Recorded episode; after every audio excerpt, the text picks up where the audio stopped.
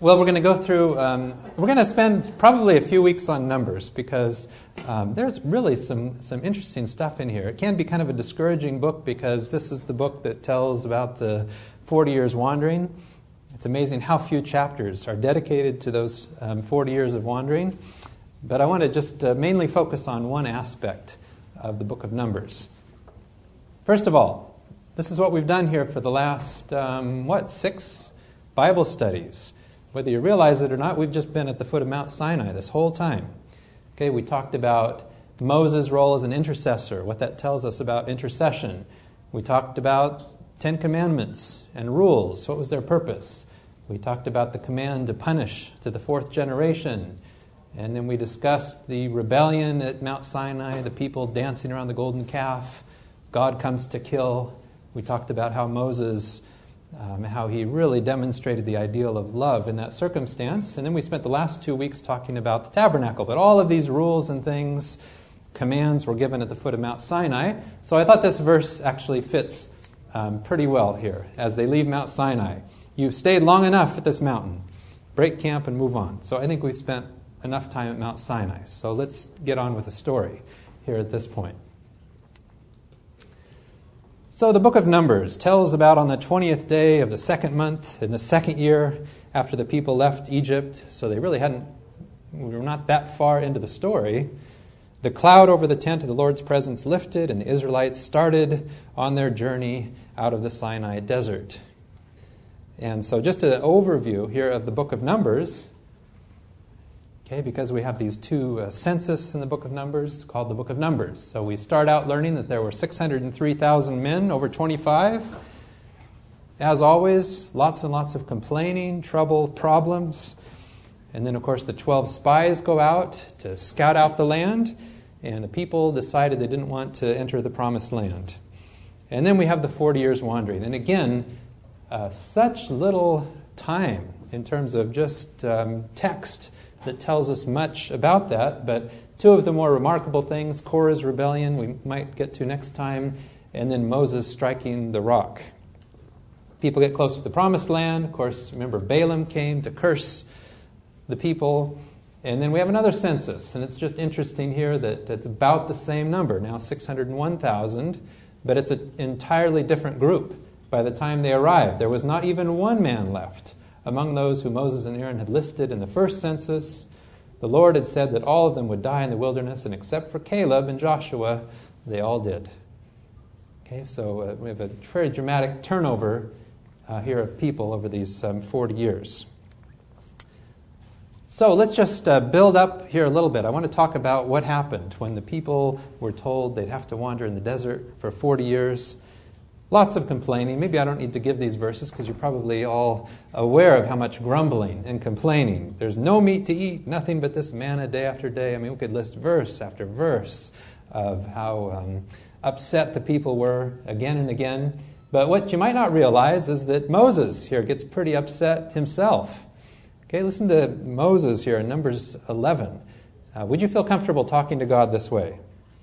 Moses heard all the people complaining as they stood around in groups at the entrances of their tents. He was distressed because the Lord had become angry with them. And he said to the Lord, Why have you treated me so badly? Why are you displeased with me? Why have you given me responsibility for all these people? I didn't create them or bring them to birth. Why should you ask me to act like a nurse and carry them in my arms like babies all the way to the land you promised their ancestors? Where could I get enough meat for all these people? They keep whining and asking for meat. I can't re- be responsible for all these people by myself. It's too much for me. If you're going to treat me like this, have pity on me and kill me so I won't have to endure your cruelty any longer. Wow.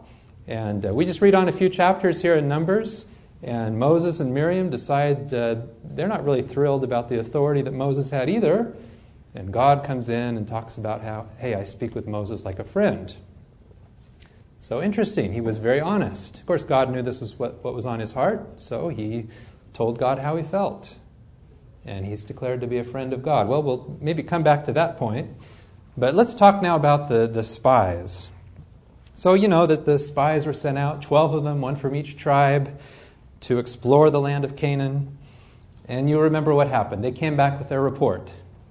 But the people who live there are powerful, their cities are very large and well fortified. Even worse, we saw the descendants of giants there. And so the people were terrified. And but Caleb silenced the people who were complaining against Moses and said, "We should attack now and take the land. We are strong enough to conquer it." And all night long the people cried out in distress. They complained against Moses and Aaron and said, It would have been better to die in Egypt or even here in the wilderness. Why is the Lord taking us into that land? We will be killed in battle, and our wives and children will be captured. Wouldn't it be better to go back to Egypt? So they said to one another, Let's choose a leader and go back to Egypt. Okay, they're done. They want to head back. And of course, God intervenes at this point. Moses and Aaron bowed to the ground in front of all the people, and Joshua and Caleb, two of the spies, tore their clothes in sorrow and said to the people, The land we explored is an excellent land. If the Lord is pleased with us, he will take us there and give us that rich and fertile land. Do not rebel against the Lord, and don't be afraid of the people who live there. We will conquer them easily. The Lord is with us, and he has defeated the gods who protected them, so don't be afraid. And, and this next part is, is the verse I really want to concentrate on here. Notice the whole community, I mean, everyone, was threatening to stone them to death, but suddenly the people saw the dazzling light of the Lord's presence appear over the tent, and the Lord said to Moses, How much longer will these people reject me? How much, um, how much longer will they refuse to trust me, even though I have performed so many miracles among them? Okay, I want to just uh, talk a little bit about this relationship here. First of all, what does God want? Remember when we talked about the story of Abraham, and God said, There's a man who trusts me, and he is set right. He trusts me. What God wants is trust. Uh, you know, in the Greek, there's one word, pistis, which can be translated faith, trust, believe. Okay, what God really wants is our trust. And in this case, you know, God says, Hey, I've done miracle after miracle for these people, and they still don't trust me. And I want to consider this relationship between faith or trust and miracles. In this case, lots and lots of miracles, but no faith, no trust. Now, usually when we think about miracles, um, we think about, well, lots of questions um, we could ask here. Uh, don't we often say, if we just had more faith? Then we'd see more miracles. Um, I heard someone recently talk about being at the bedside of a very sick individual. And uh, this person told me, I knew if I just had more faith that he'd be healed. Now, certainly there is that relationship. Jesus talked about that. But uh, this could paint, um, well, what would it say of God if um, God is waiting for faith to reach to a certain level? Maybe just the faith of a mustard seed. Could we give it a number? If it reaches 70%, then God will act. Otherwise, he's here with his arms folded. Uh, 68, oh, you got really close. Not quite enough faith. Um, well, how does this work? Um, I notice that oftentimes when we talk about faith healing and things like that, that it's usually, um, well, have you seen someone with advanced cerebral palsy um, healed?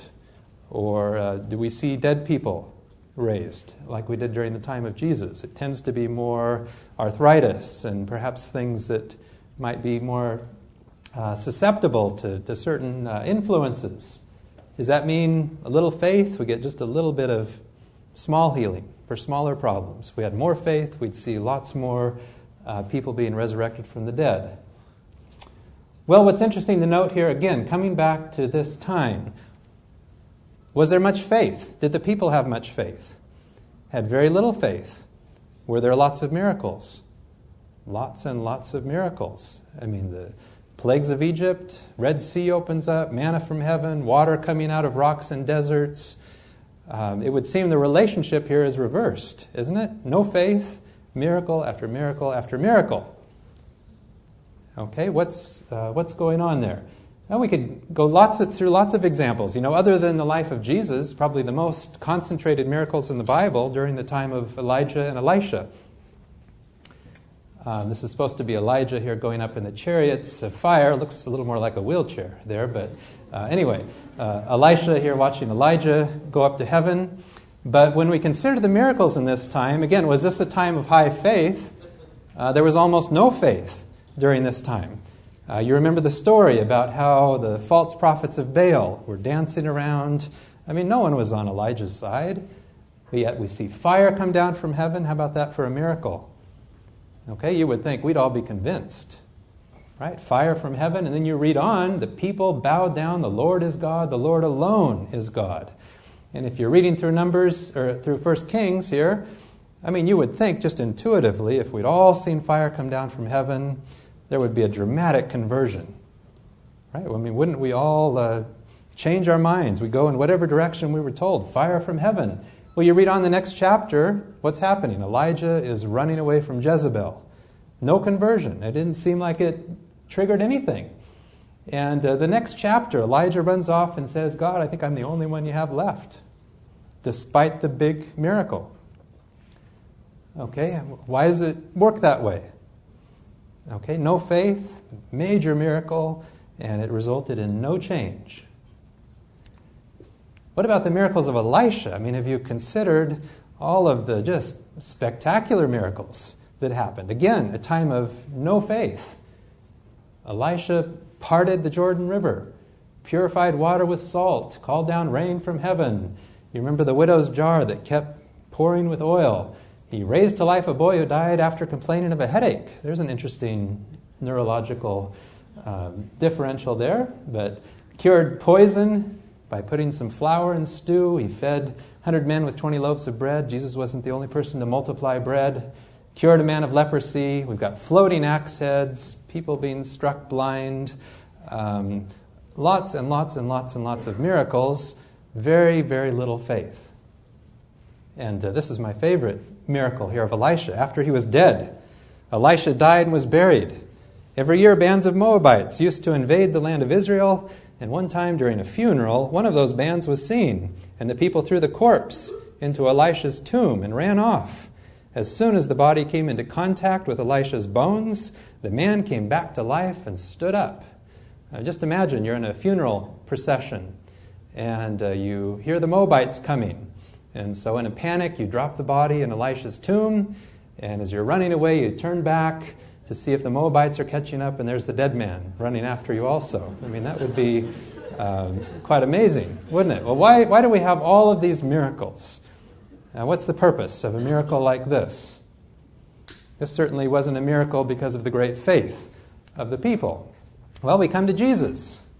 Lots and lots and lots of miracles. Uh, we often call the resurrection of Lazarus his crowning miracle. And was he really dead? Yes. And what did they say? He stinks. Okay, you'd stink after being dead for three days in a tomb. And he resurrected him. And you would think if we were there, I mean, if you, as a medical professional, pronounce someone dead, three days later he's resurrected, uh, wouldn't that impress you? But look how unimpressed the people were. From that day on, from that day on, the Jewish authorities made plans to kill Jesus. How could they not be impressed by a miracle like that? But again, we have the question here little faith, lots of miracles. And this verse in John 12, such a parallel to the verse we just read in Numbers. Even though he performed all these miracles in their presence, they did not believe or trust in him. It's such a copy of the verse in Numbers. Even though I've done all these miracles, they still don't trust me. Okay, so what are we to make out of all this? Um, we've given several examples of a time of no faith and lots of miracles. Uh, let me just give you a couple of examples of people with lots of faith and no miracles. What about Job? Remember how the book opens up? God says of Job to Satan, Have you noticed my servant Job, the finest man in all the earth? He is blameless, perfect in the King James, a man of complete integrity. He fears God and stays away from evil. Okay, is there a man of faith? Yeah, absolutely. And Job's words during his trial if only my life could once again be as it was when God watched over me. God was always with me then and gave me light as I walked through darkness. Those were the days when I was prosperous and the friendship of God protected my home. And remember, God in the end of the book says, Job, you've said of me what is right. So we have a man of great faith here who went through this incredible trial, no miracle. Okay, and we have to admire Job saying, I don't understand this, but though he slay me, yet will I trust him. So there is someone who trusts God, but yet with absent the miracles. Okay, we could give lots of examples. In fact, it, it frequently seems that the great men and women of faith have had the roughest time of it in the Bible. Maybe just to list uh, Paul. Was he a man of faith? Obviously. Okay, but he had a physical ailment, which it's interesting to think about what it might be. But he described it this way in 2 Corinthians To keep me from being puffed up with pride because of the many wonderful things I saw, I was given a painful physical ailment, which acts as Satan's messenger to beat me and keep me from being proud. Three times I prayed to the Lord, a great man of faith, prayed for healing about this and asked him to take it away, and it wasn't taken away. Okay, so when we try to understand this little faith, lots of miracles, lots of faith, and sometimes not miracles. I think one thing we could say about miracles, probably should say about miracles, is it's, it's often seen as, boy, if we just had miracles, that would be the ultimate, wouldn't it? If we had a spectacular revelation. But it seems like miracles are really a perhaps the lowest way um, to reach us. In other words, it gets our attention, perhaps, but as we've just shown, it, it frequently doesn't change our course of direction. I'll probably quote this verse several times. I think it just fits so well for explaining the whole Old Testament. People of Israel are as stubborn as mules. How can I feed them like lambs in a meadow? Stubborn mules perhaps need a loud voice lots of miracles, signs, and wonders.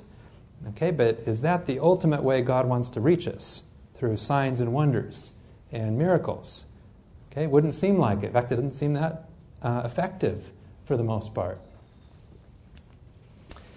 Well, we just try to imagine here. What would our response be? Let's just say some bright being came down from heaven right here to Loma Linda, okay, and sat up on the hill and we're all amazed. We can't, can't believe this. Obviously, this is a spectacular manifestation. Would that be enough evidence um, to convince us of something? What do we do with uh, miracles? I mean, we don't. Uh, it'd be interesting to know how many of you have actually experienced a definite supernatural manifestation, but something where everyone uh, could identify with it and say, boy, that's, that's clearly uh, supernatural.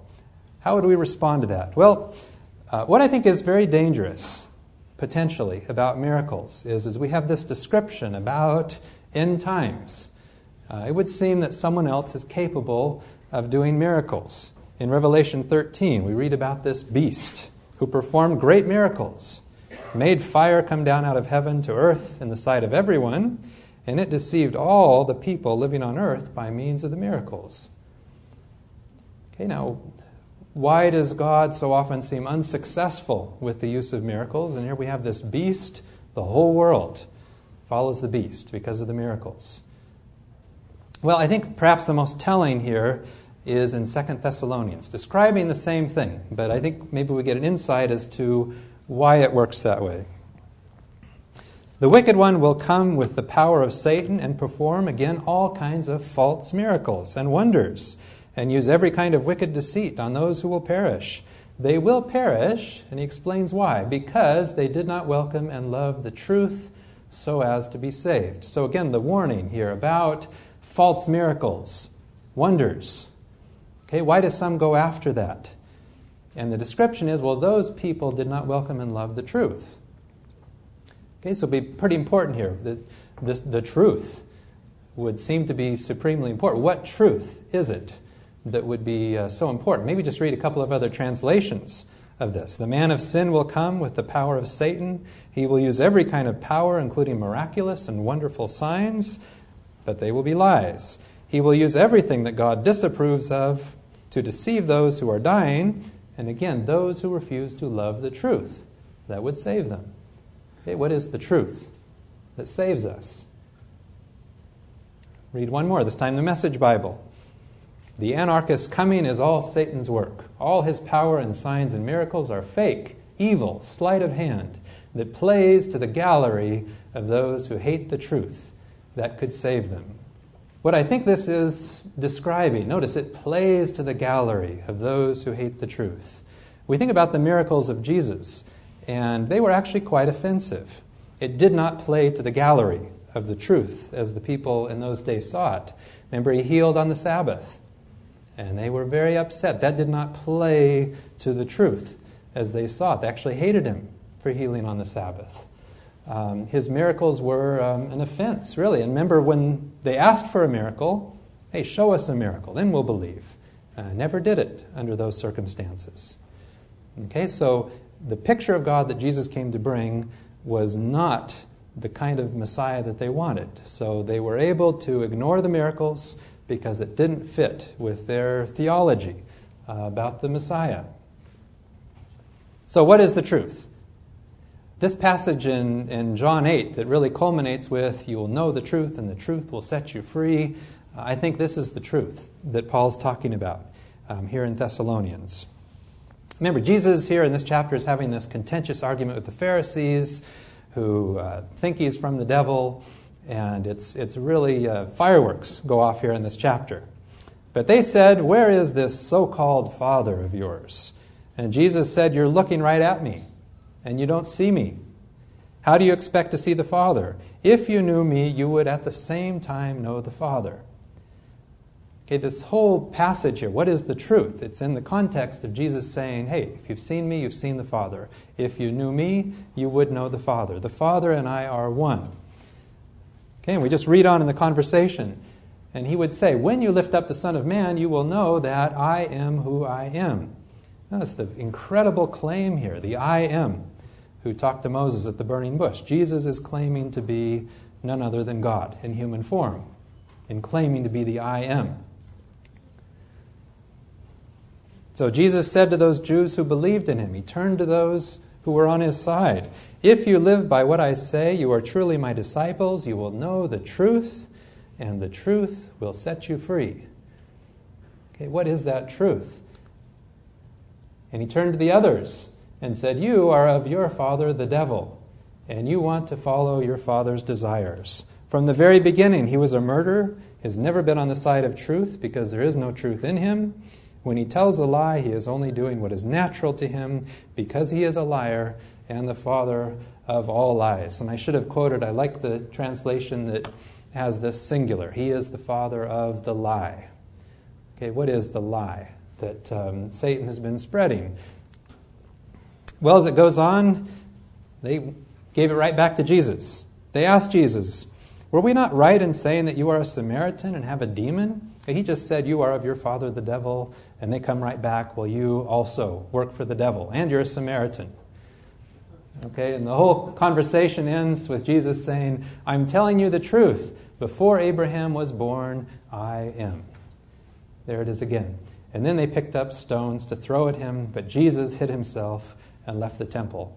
And I think what Jesus is really saying here hey, the Father and I are one. I've come to reveal who the Father is. And if you would know that truth, that truth will set you free. Okay, we hardly go a Bible study without reading this. But, um, well, first, a, a, quote here. George MacDonald, I don't know if any of you are familiar with him. Uh, C.S. Lewis credited George MacDonald with uh, being his greatest influence. Okay, George MacDonald, I think, says this very well. Sadly, there are those who would have us love Christ for protecting us from God instead of leading us to God, the one home of safety. They imagine justice and love dwelling in eternal opposition in the bosom of eternal unity. And here's his conclusion I and the Father are one, is the center truth of the universe. I think that really is the center truth of the universe. Uh, that the character of the Almighty God is precisely as Jesus revealed him to be. So when Jesus would come along and define his mission, again, the verse we keep quoting here this is eternal life, to know you, the only true God. And how do we know God? We know God because he came, he lived, he died. I mean, this is the evidence of God's character. And that is eternal life. Remember the words to know it's relationship, it's an intimate uh, experience. And Jesus said, On earth, I've given you glory by finishing the work or the mission, singular, you gave me to do. and then he would say, I made your name known. Remember, name is synonymous with character. Okay, so his mission was to reveal the character of God. Okay, and that is the truth, really, that sets us free. So, how does this work? We'll come back to this verse here, talking about trust and miracles. Okay, if miracles frequently don't work, or, or really miracles could just confirm, I mean, if you really disagreed with someone's theology, some preacher, and um, you saw a miracle, I mean, the preacher levitated or did something like that, you would either say, Well, I better change my theology, or this is of Satan. I mean, you, you kind of, it, it causes a very splitting effect. But how does God really want to restore our trust? What is the ultimate way? Miracles just, uh, they get our attention, but they don't necessarily change our picture of God. I think this is ultimately how it works. It's such a concise verse here in Psalm 9. Those who know you, Lord, will trust you. It is a knowledge of God that restores our trust. Again, that's why Jesus came. But how does that work? Let's go back now to uh, Elijah.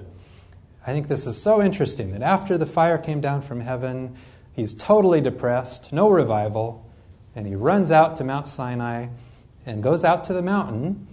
And uh, we have this just incredible exchange where God would say, Go out and stand before me on top of the mountain. And then the Lord passed by and sent a furious wind that split the hills and shattered the rocks. But the Lord was not in the wind. What does that mean? The wind stopped blowing, and then there was an earthquake, but the Lord was not in the earthquake. After the earthquake, there was a fire, but the Lord was not in the fire. So we had all these spectacular things, but God was not in them. And after the fire, there was a soft whisper of a voice. And that's when God communicated to Elijah. Soft whisper of a voice, variously translated here as a gentle whisper, quiet whisper, uh, in the King James, a still small voice. Could it be that God is suggesting, yeah, that was uh, pretty spectacular, that fire coming down from heaven? Okay, but is that the ideal? Is, would this not suggest that the ideal here is the still small voice of truth, not to overwhelm us with lights and earthquake and so on? I'd really like to communicate truth to you in this way which reminds us what, how does the Holy Spirit work? Not by strength, not by power, but by my Spirit. And when we went through the, the sanctuary system, remember we read all the verses. How does the Holy Spirit work? Brings us the truth, brings us the truth about God through Jesus, brings us the truth about Jesus. And you can't intimidate or overwhelm people with that. It has to be a still small voice that penetrates and convicts I think that probably the best story, really, of how this works is uh, the Emmaus Road experience. Remember, Jesus died, was resurrected, and these two men on the Emmaus Road didn't know about it. I think we really learn this is how the Holy Spirit convicts us. Notice the way that Jesus uh, brought these people to truth. On that same day, two of Jesus' followers were going to a village named Emmaus, about seven miles from Jerusalem, and they were talking to each other about all the things that had happened. As they talked and discussed, Jesus himself drew near and walked along with them. They saw him, but somehow did not recognize him. Okay, so our question is why would Jesus come here in disguise? Why not just say, hey, I'm Jesus, I'm resurrected? Okay, why did he have a conversation with them? Well, Jesus said to them, What are you talking about to each other as you walk along? Okay, as if he didn't know. They stood still with sad faces. And one of them, named Cleopas, asked him, Are you the only visitor in Jerusalem who doesn't know the things that have been happening there these last few days? What things? Hmm, I have no idea. What things are you talking about? Well, the things that happened to Jesus of Nazareth, they answered. This man was a prophet and was considered by God and by all the people to be powerful in everything he said and did. Our chief priests and rulers handed him over to be sentenced to death, and he was crucified. And we had hoped that he would be the one who was going to set Israel free. Besides all that, this is now the third day since it happened. And then Jesus said to them, How foolish you are, how slow you are to believe everything the prophets said. Was it not necessary for the Messiah to suffer these things and then to enter his glory? And then Jesus explained to them what was said about himself in all the scriptures beginning with the books of Moses and the writings of the prophets. Okay, wouldn't you love to know how Jesus interpreted all those Old Testament passages? We don't have this Bible study, but he took them through the Old Testament. Okay? And as they came near the village to which they were going, Jesus acted as if, again, notice how many times he's acting this way, but um, acted as if he was going further, but they held him back, saying, Stay with us. The day's almost over and it's getting dark. So he went in to stay with them. He sat down to eat with them, took the bread, and said the blessing. And then he broke the bread and gave it to them. And then their eyes were opened and they recognized him. But he disappeared from their sight. And uh, their description here of this event. They said to each other, Wasn't it like a fire burning in us when he talked to us and explained the scriptures to us? And so Jesus' choice here, I mean, they would have worshiped, they would have been overwhelmed if he just said, Hey, look at my nail prints, it's me. Could have done that from moment one.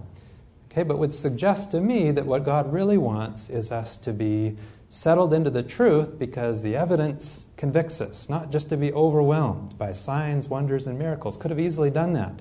For the, it wouldn't even been a miracle, just revealed himself to them. Okay, it was more important to Jesus that they were convicted based on evidence that appealed to their reason, okay, rather than to be overwhelmed.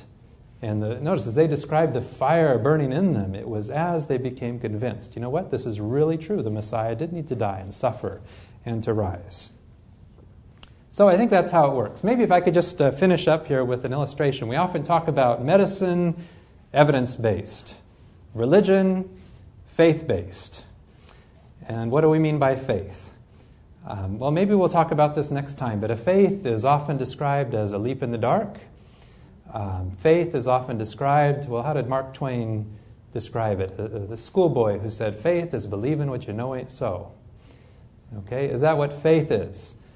Um, well, faith, really, best definition, Hebrews 11.1. Faith is not a leap in the dark.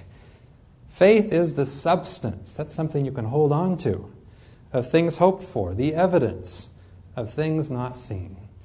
Okay, so the ultimate evidence, really, that convicts us is the life, the death of Jesus Christ. That is the truth that sets us free. And um, well, whether to bring this up or not. I just can't help but notice some parallels sometimes as we think about the people waiting for the first coming of the Messiah. And we consider these people eagerly awaiting the coming of the Messiah. That's the definition of an Adventist, awaiting the imminent return of Jesus.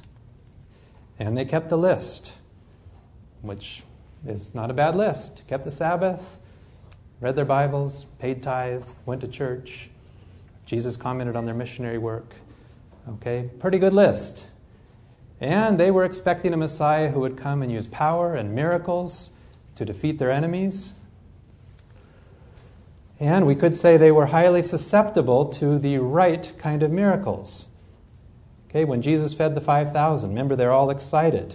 Uh, they wanted to make him king because, hey, man, this must be the guy. He's going to do miracles and, you know, allow us to defeat our enemies. Okay, he always disappointed them by not doing those kinds of miracles.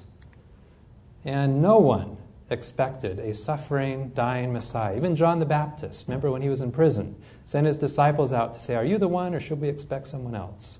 They had not interpreted their scriptures, the Old Testament, in the right way. They were not expecting a Messiah like this in any way. So, could we draw some parallels that might be a little scary here as we await perhaps the second coming eagerly awaiting the coming of Jesus in the clouds, which, um, yeah, I mean, we should be enthusiastically waiting. But is it about having the right list and proving that we are God's people because we keep a certain list? Are we um, waiting for God to come back and use his power to defeat our enemies? Are we susceptible to perhaps miracles that might play into a certain view of theology? And uh, do we really have a right picture of the second coming? We can draw too many scary parallels, I'm afraid, with the people who are awaiting the advent of the first Messiah. And so, what those people were missing, if we could just boil it down, what didn't they know? What they really didn't know was they didn't have a true knowledge of God. They didn't know what He was like. They were certainly not expecting a humble God, God who would heal lepers and do all kinds of things like that. And so ultimately, what seems important to us, to me, not to diminish the list or any of these things, but are we settled on the person of God as revealed by Jesus Christ? That would seem to be the core central issue. For those of you who've gone, gone to Sigby Tonsted's class, uh, which meets Saturday morning, I really would recommend it. Uh, he made this great point about Jesus and miracles. Uh, it's been said that the greatest miracles of Jesus were the times that he did not do miracles. The devil came in the, in the desert and said, If you're God's son, order these stones to turn to bread. No miracle. As Jesus is hanging on the cross, they said, Save yourself if you're God's son. Do a miracle. Come on down. Okay, no miracle. And so the non use of miracles um, in, in Jesus' life, and, and again, I think ultimately the demonstration of uh, the ultimate uh, love, agape love, we talked about on the cross, it would seem that that is really what needs to happen among God's people on earth. We read about uh, in Revelation, last verse here, what is described about the people in the end times. It would seem they exhibit this same Calvary type love. They didn't love their life so much that they refused to give it up. Again, the, the ultimate definition of love is other centered. It is willing to do for others, it's to give, sacrifice for others. And perhaps that is what needs to happen on the earth to demonstrate the same love that Jesus had on the cross. Let's pray. Father, I just pray that you be with each person here, that, that our relationship with you would be true and real, that our picture of you would increasingly become like Jesus, that our trust in you will not be based on signs or wonders, but on the evidence that we see by your life and your death. Help us to internalize more of you and to represent you as you really are to others. Amen.